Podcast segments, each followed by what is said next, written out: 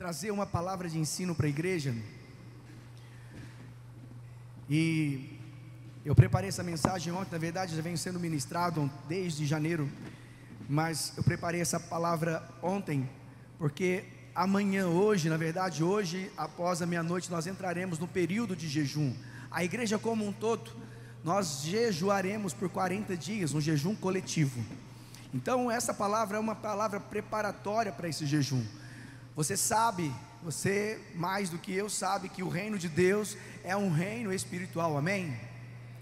E um reino espiritual, ele é regido por leis e princípios espirituais, dentre os quais nós temos a leitura e meditação da palavra, é um princípio, nós precisamos cumprir esse princípio, ler e meditar na palavra dia e noite, não se desviar dela nem para a direita nem para a esquerda.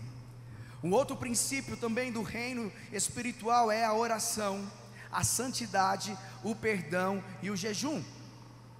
Leitura, meditação da palavra, santidade, oração, perdão e jejum e a adoração.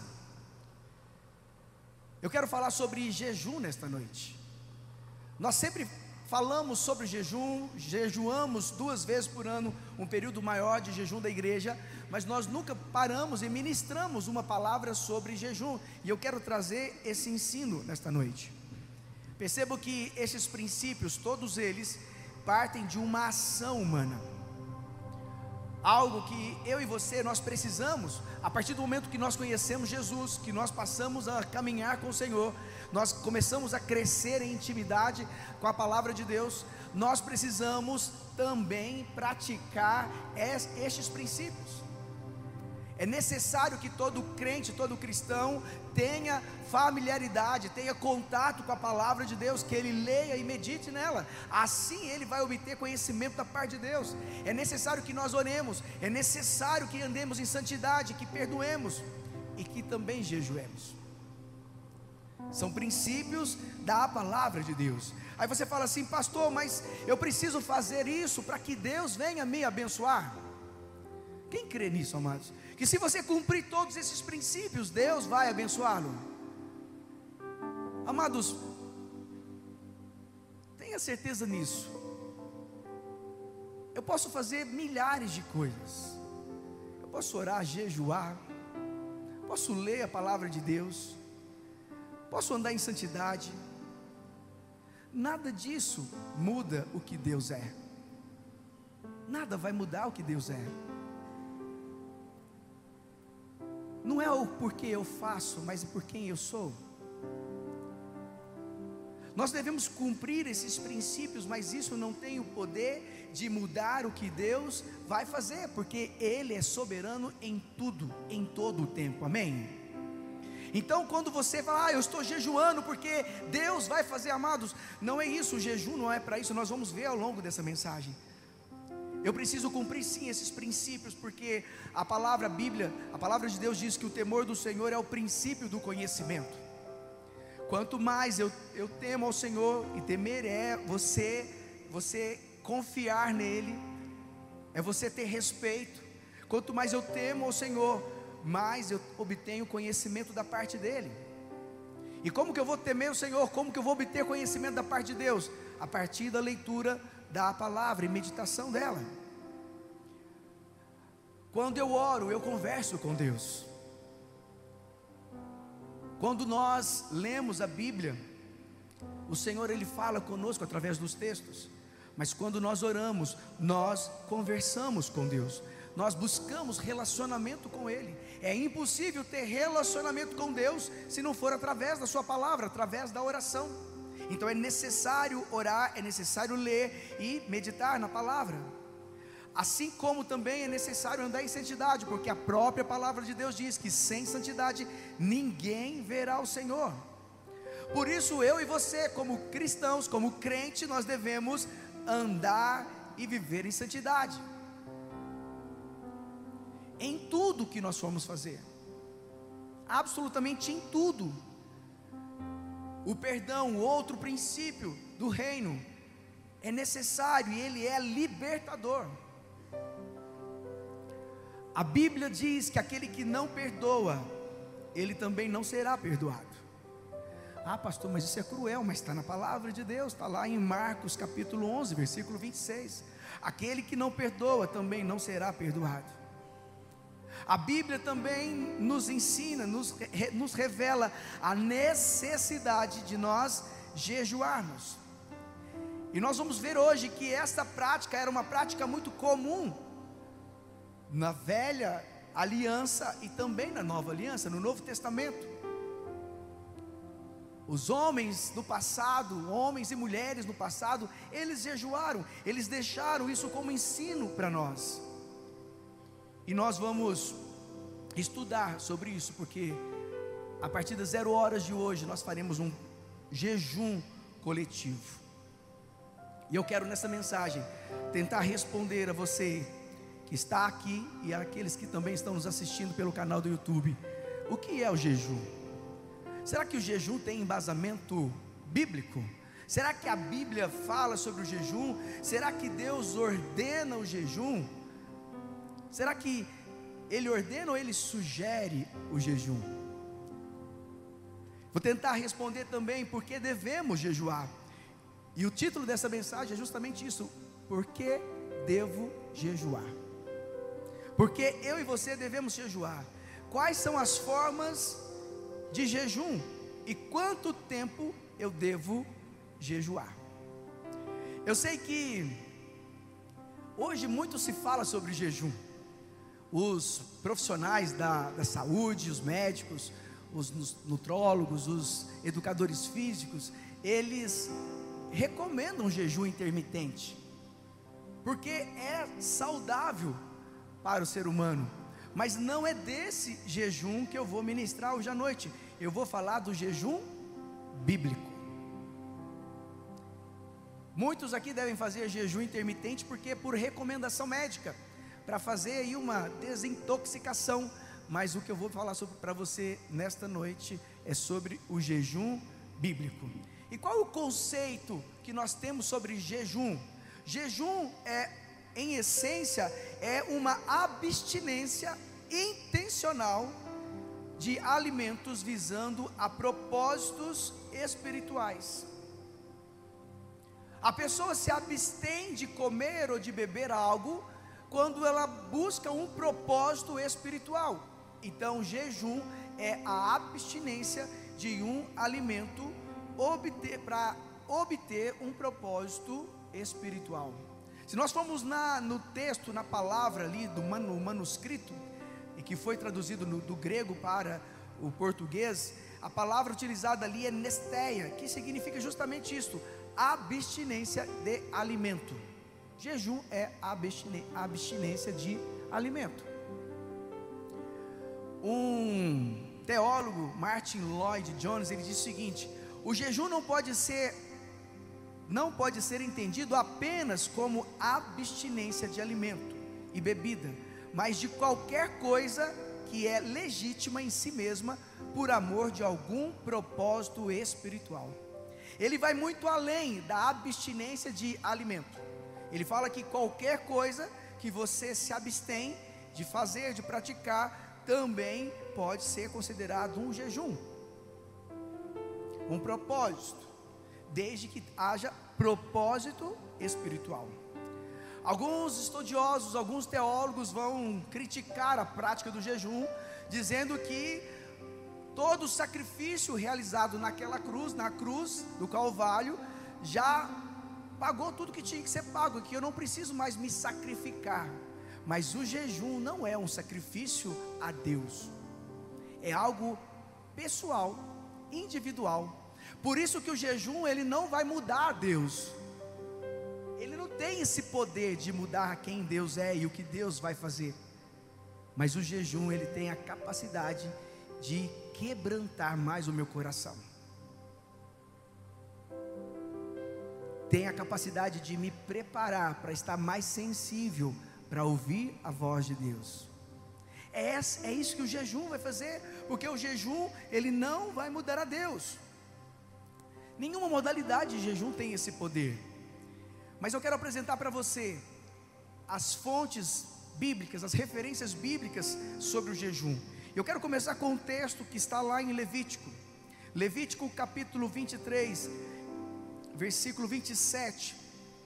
Na, não sei se vai ter aí, Eber, na Almeida Revista Atualizada, não sei se você tem aí, mas diz assim, Levítico capítulo 23, versículo 27. Mas aos dez, mas aos dez deste mês sétimo, será o dia da expiação. Tereis santa convocação e afligireis a vossa alma.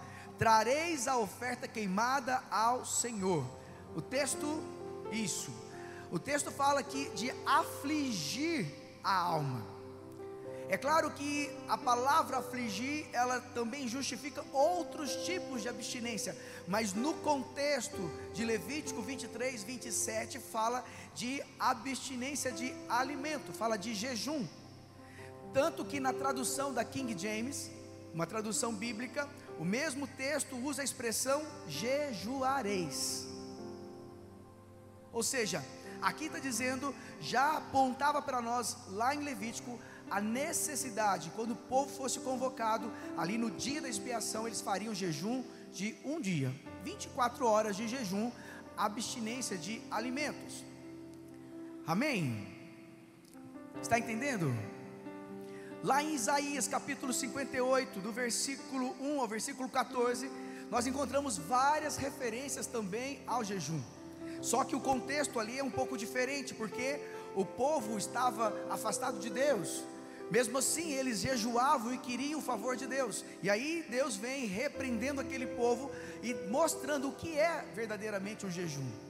O Senhor ele traz um ensino ali, Isaías 58, a partir do verso 1 até o 14, falando o que é o jejum.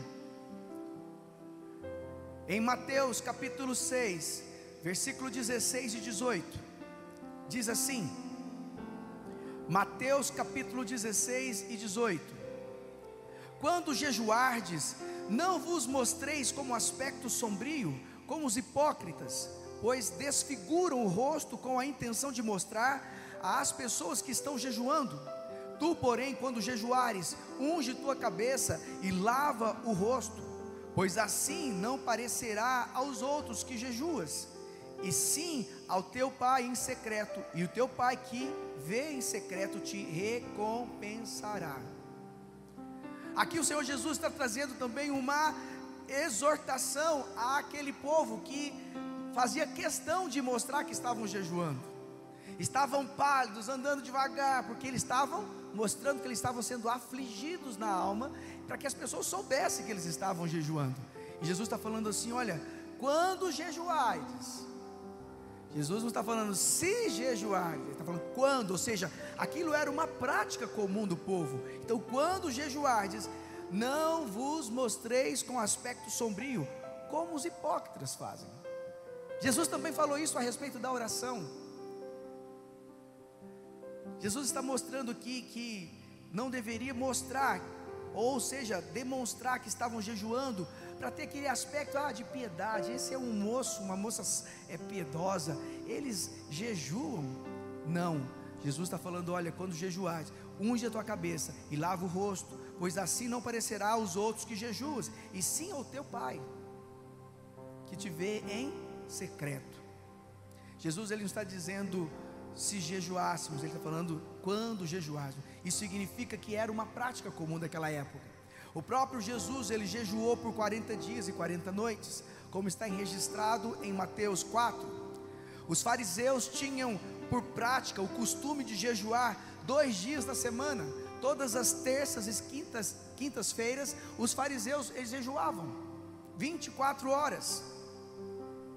Em Lucas, capítulo 5, versículo 33 e 35,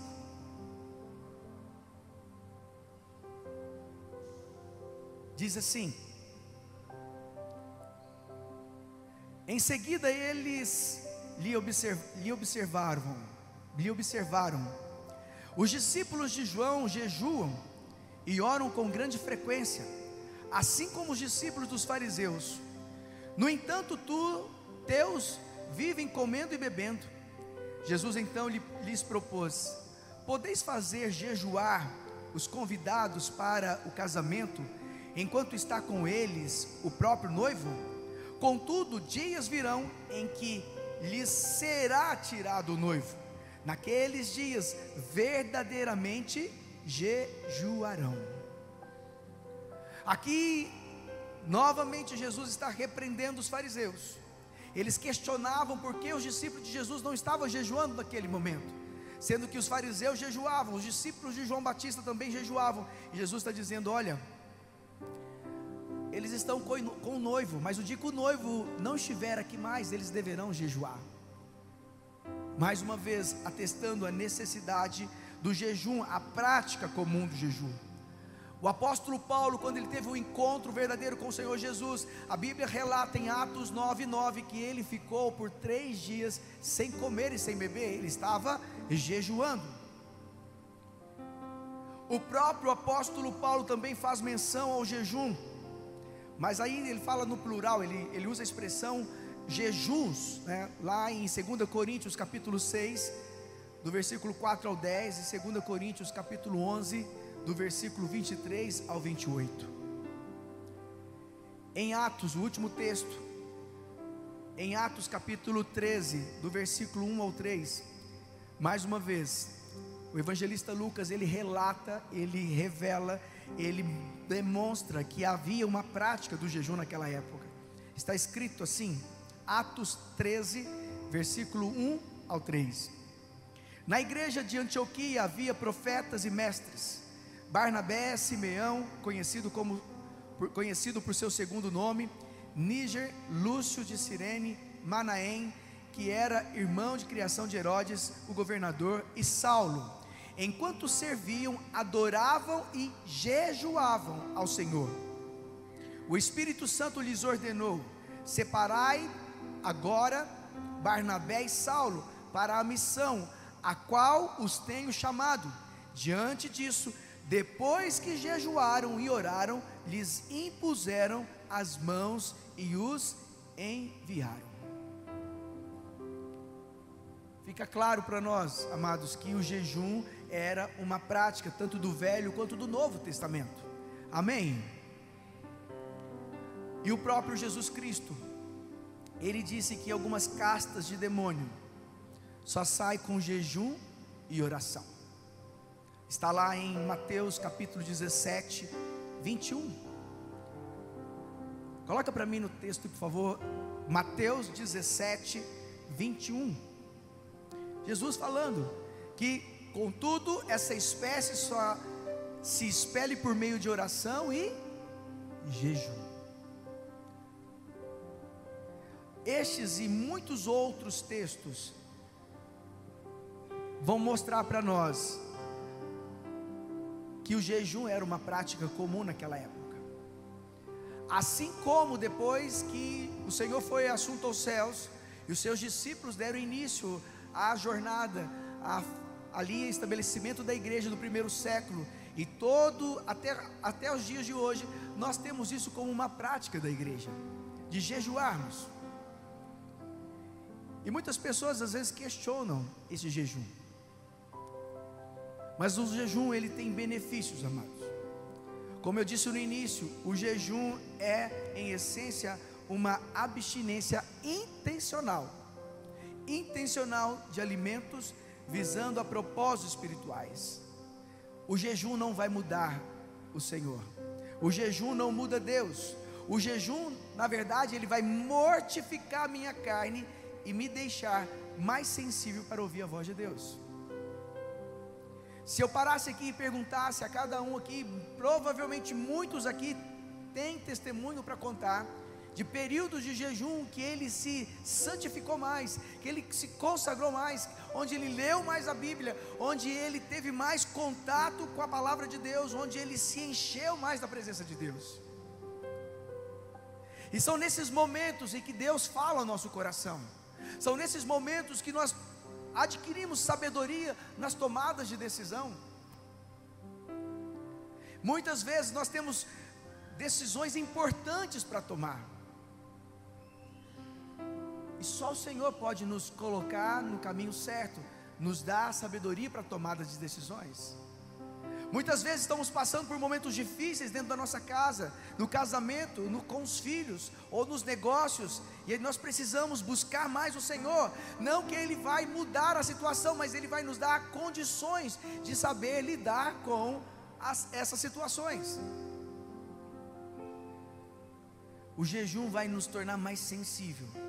O Kenneth Reagan disse, disse algo interessante. Ele disse que jejuar não muda o Senhor, pois Ele é o mesmo antes, durante e depois do seu jejum, mas transformará e ajudará você a se manter mais suscetível ao Espírito de Deus. Grave isso: jejuar não nos faz merecedores de nada. Então, para que jejuar, pastor? Por que eu devo então jejuar? Eu tenho uma lista de justificativas, de razões para você jejuar. Na verdade, razões. Primeiro, para buscar mais a Deus. E como que nós buscamos mais a Deus? Através da leitura e meditação da palavra, através da oração abstinência de alimento, jejuar, sem oração, sem leitura da palavra, não é bíblico, é dieta. Ah, eu vou fazer 24 horas de jejum. Ah, eu vou fazer três dias de jejum. Mas nesses três dias você não leu a Bíblia. Nesses três dias você não orou. Nesses três dias você não se consagrou. A sua vida continuou a mesma. Só a única coisa que mudou é que você se absteve de comer alguma coisa. Isso não é jejum bíblico, isso é dieta. Você está querendo emagrecer. E muitos de nós caímos nesse erro.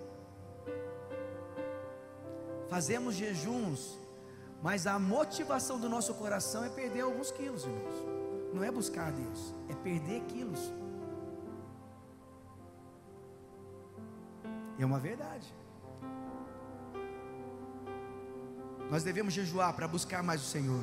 Nós devemos jejuar para ter mais intimidade com Deus. Nós devemos jejuar para ter mais sensibilidade para ouvir a voz de Deus. Nós devemos jejuar para mortificar nossa carne, para nos arrepender dos nossos pecados.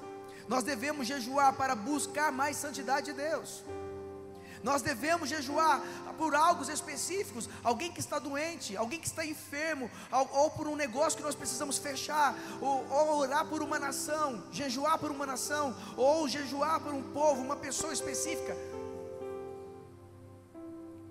Nós podemos colocar vários alvos e orar, e o Senhor vai nos dar a direção certa. Existem várias formas de jejum. Na verdade, são três. O primeiro é o jejum típico, praticado muito no Velho Testamento.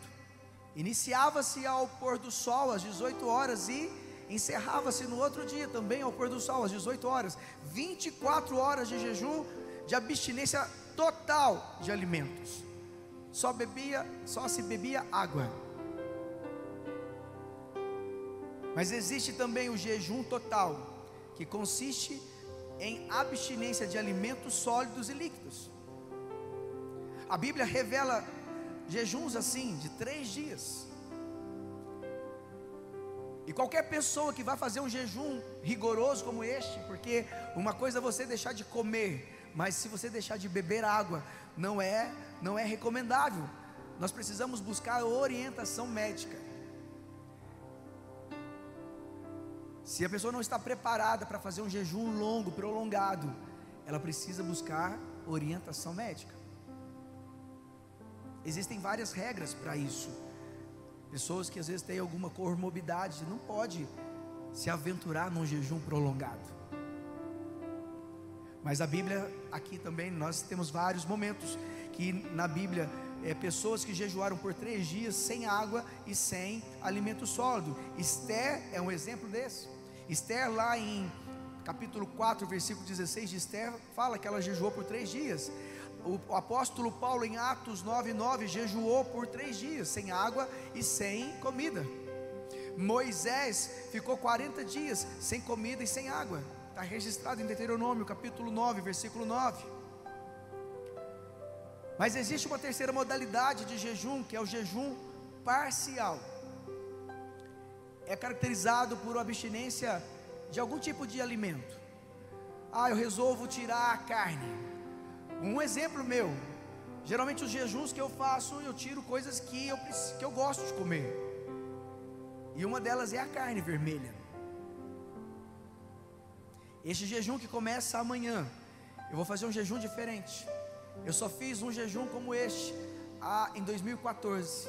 E vou repetir agora novamente, que é o jejum de uma refeição por dia. 40 dias, só vou almoçar.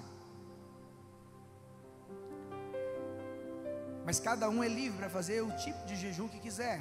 Jejum parcial, ele sempre é caracterizado por algum abstinência de algum tipo de alimento. Nós vamos ver isso na vida de Daniel. É um exemplo claro para nós. Ah, pastor, quanto tempo deve durar um jejum?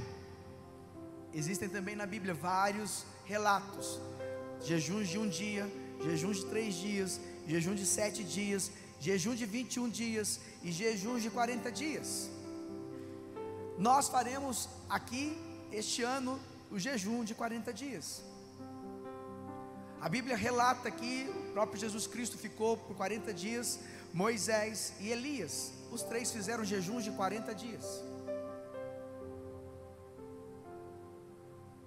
Moisés e Elias ficaram sem comer, sem beber. Jesus, a Bíblia fala que ele ficou sem comer, não fala que ele ficou sem beber. Mas ele fez jejum de 40 dias. O jejum é necessário para nós buscarmos mais o Senhor, para nós se encher da presença do Senhor, para buscar a santificação, amém? O jejum também é um aspecto extremamente importante para o estilo de vida da igreja neotestamentária, da igreja contemporânea. Sobretudo, amados, porque o fim se aproxima. Nós sabemos disso, Jesus ele vai voltar, amém? Ele vai voltar. E o profeta Joel, na verdade, em Atos capítulo 2, quando Pedro, ele ali em Pentecostes, ele começa a pregar para aquele povo que estava ali em Pentecostes, ele cita o texto de Joel. E quando nós vamos lá para o texto de Joel, Joel capítulo 2, capítulo 2, versículo 12, o Senhor ele faz uma, uma convocação através de Joel. Ele fala que o povo deveria se converter de todo o coração, com jejum, lamento e pranto. No versículo 15 de Joel 2, ele diz que deveria convocar toda Israel para um jejum geral, um jejum geral da nação. Porque a partir disso viria um derramar do Espírito Santo, como está escrito lá em Atos, lá em Joel mesmo. Vai comigo lá em Joel, você que pode. Joel, capítulo 2, versículo 17: Nos últimos dias, diz o Senhor, que derramarei do meu espírito sobre todos os povos.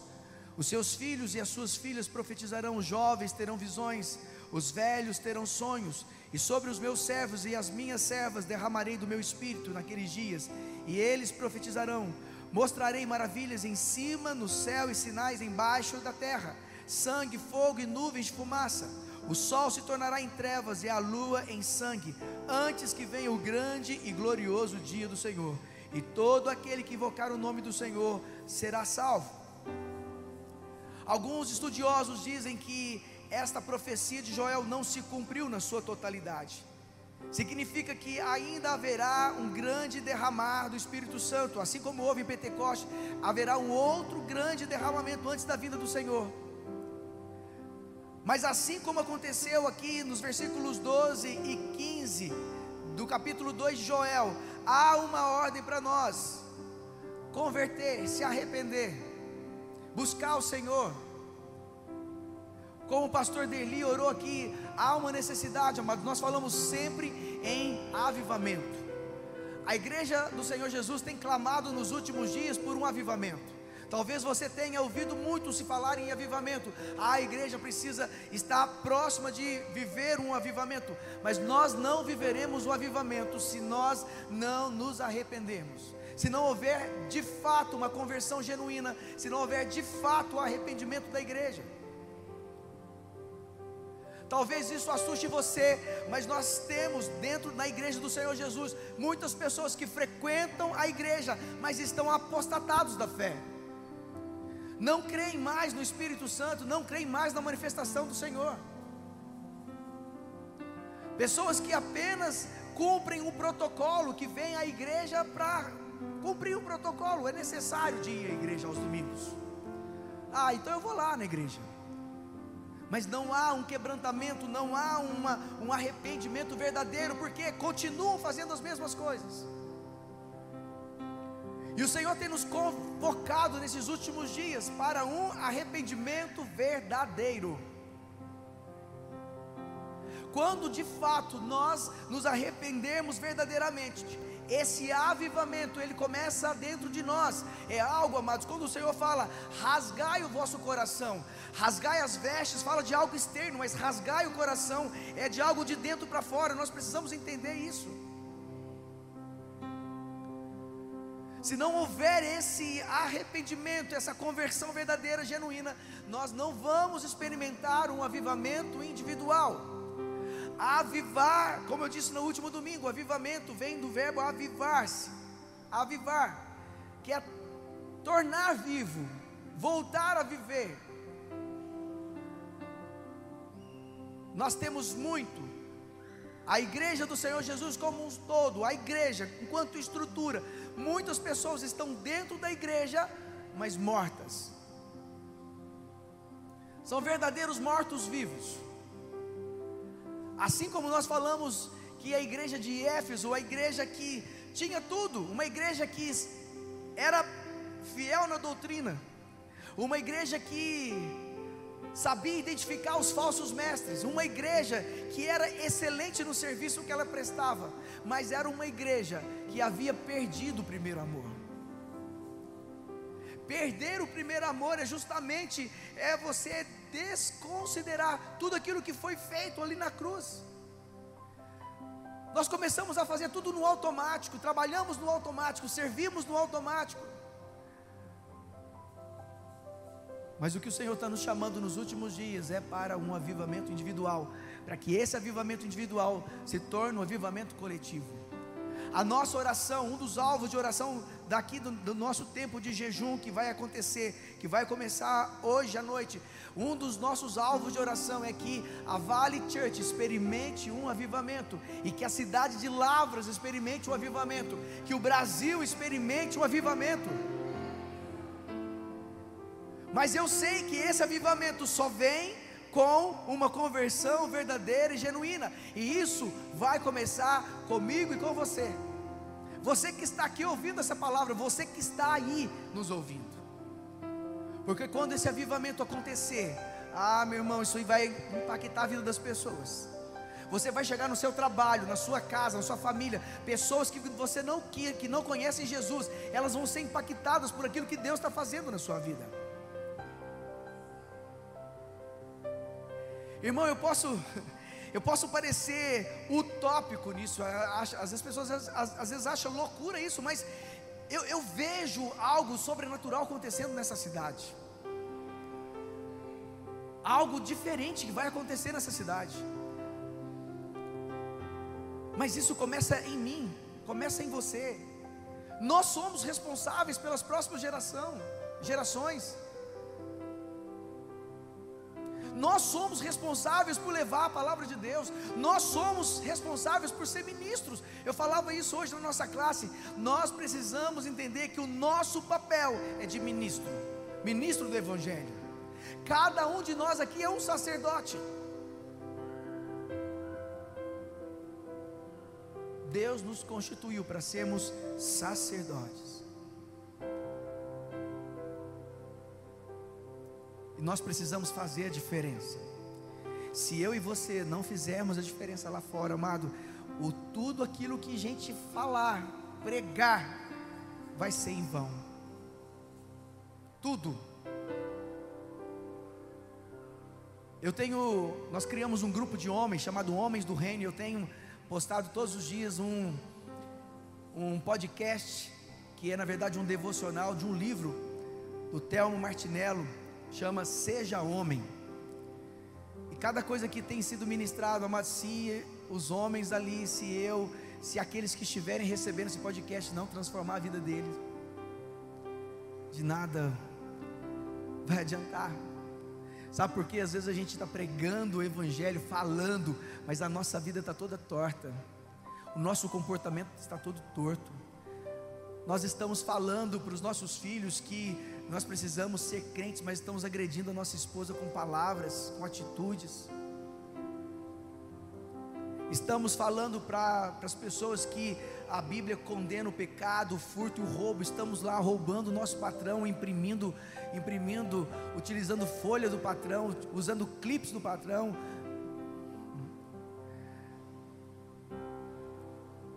Você é pago para trabalhar determinadas horas do dia e grande parte do dia você fica no WhatsApp conversando fiado, ou no Instagram, ou no Facebook. Você está você tá les, lesando o seu patrão, está dando prejuízo para ele. Você foi pago para trabalhar. E a gente não para para pensar nessas coisas. Quando a gente pensa em pecado, é, é pornografia, é adultério, masturbação, coisas grandes, pastor.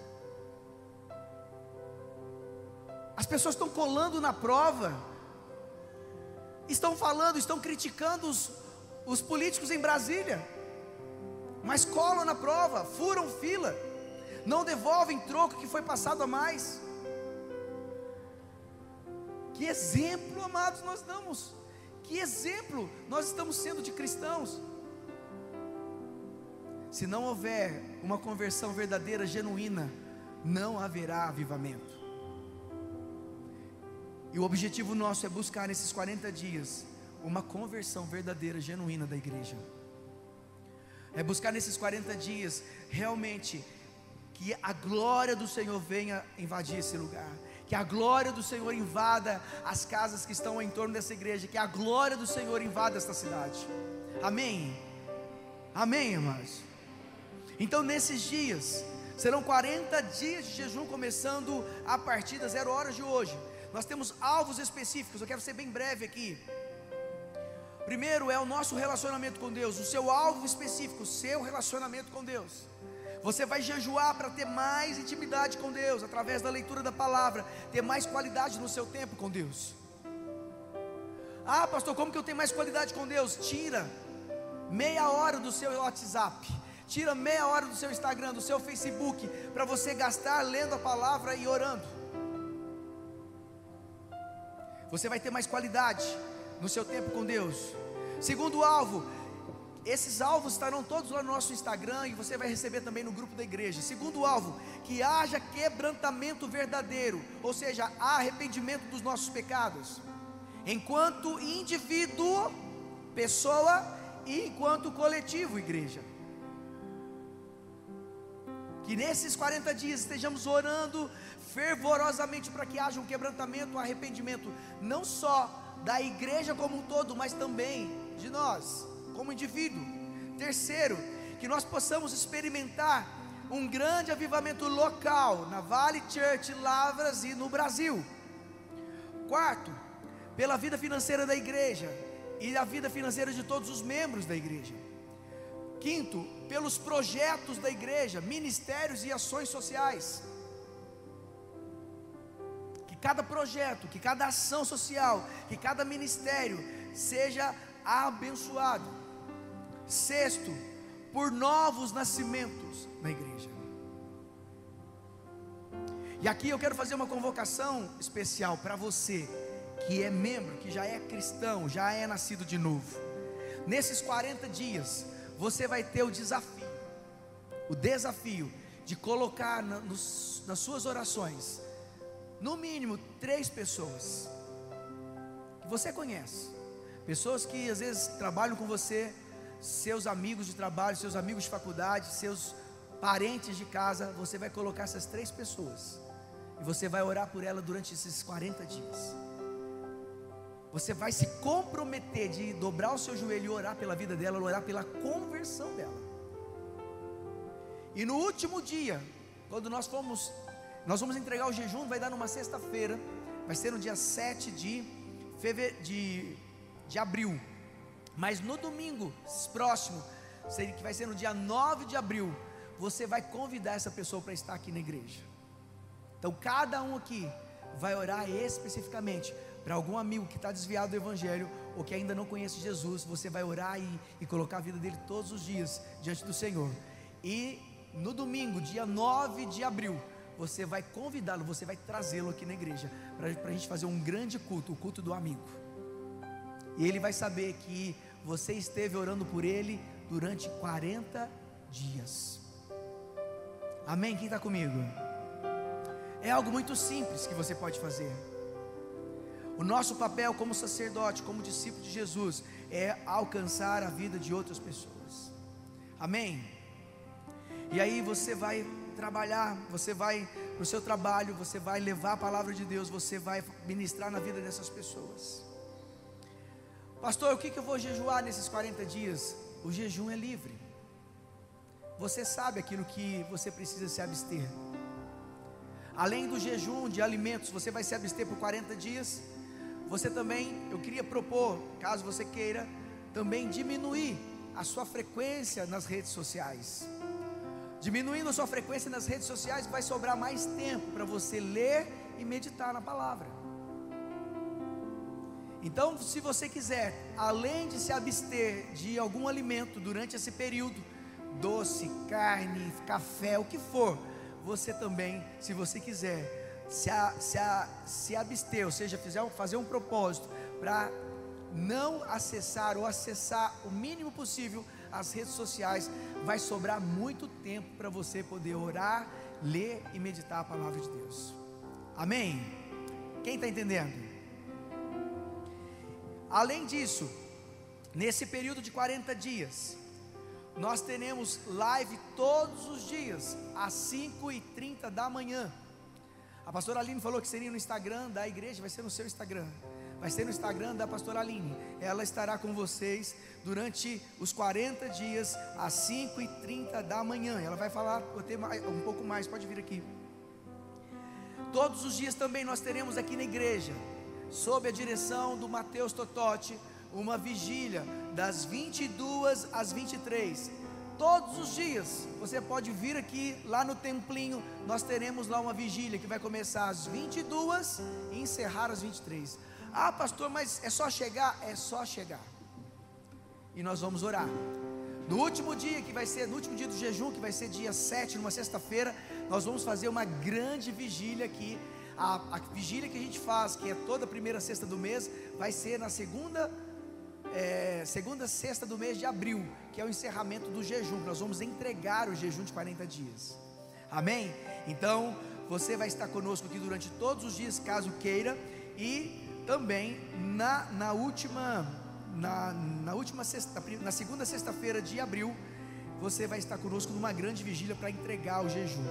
E além disso, Todas as terças e sextas-feiras estaremos aqui às 5h30 da manhã na oração da madrugada com o pastor Derli. Você também é o nosso convidado espiritual, é, é, nosso convidado especial. Na sexta-feira ontem, anteontem, né, pastor Derli? Houve um derramar da presença de Deus, amados. Foi poderoso aquilo que Deus fez na última sexta-feira. Venha para cá, cinco e meia da manhã. Você já, já levanta Vem para a oração, seis e meia você está liberado para tomar o seu café e a sua vida começar. Tem sido bênção. E além disso, o Persevere estará aberto, que é o nosso, a nossa sala de oração, estará aberto todos os dias, com exceção de sábado e domingo, às, das 8 da manhã até as 17 horas, que é o período de que a igreja também está aberta. Então você tem motivos, tem programa, programações para você estar o tempo todo buscando o Senhor, orando e adorando o Senhor. E nesses 40 dias você vai se abster de então comer ou beber, para que você possa buscar mais o Senhor, amém? Aquela, aquelas respostas que você tem buscado no Senhor, o Senhor vai trazer uma resposta para você nesses 40 dias. Aquilo que você tem buscado, ser mais íntimo do Senhor, o Senhor vai fazer. Amém? Eu quero só compartilhar o último texto antes da pastora Aline falar. É uma fala do Agostinho de Ripona, ele diz o seguinte: o jejum limpa a alma, levanta a mente, submete a carne ao espírito, torna o coração contente e humilde, dispersa as nuvens da concupiscência, apaga o fogo da luxúria e acende a verdadeira luz da castidade. É isso que o jejum vai fazer comigo, com você. Durante esses 40 dias, algo sobrenatural vai acontecer nas nossas vidas. Mais íntimos do Senhor, amados, eu não tenho dúvida, nós estaremos. Amém? Eu creio nisso e declaro isso em nome de Jesus.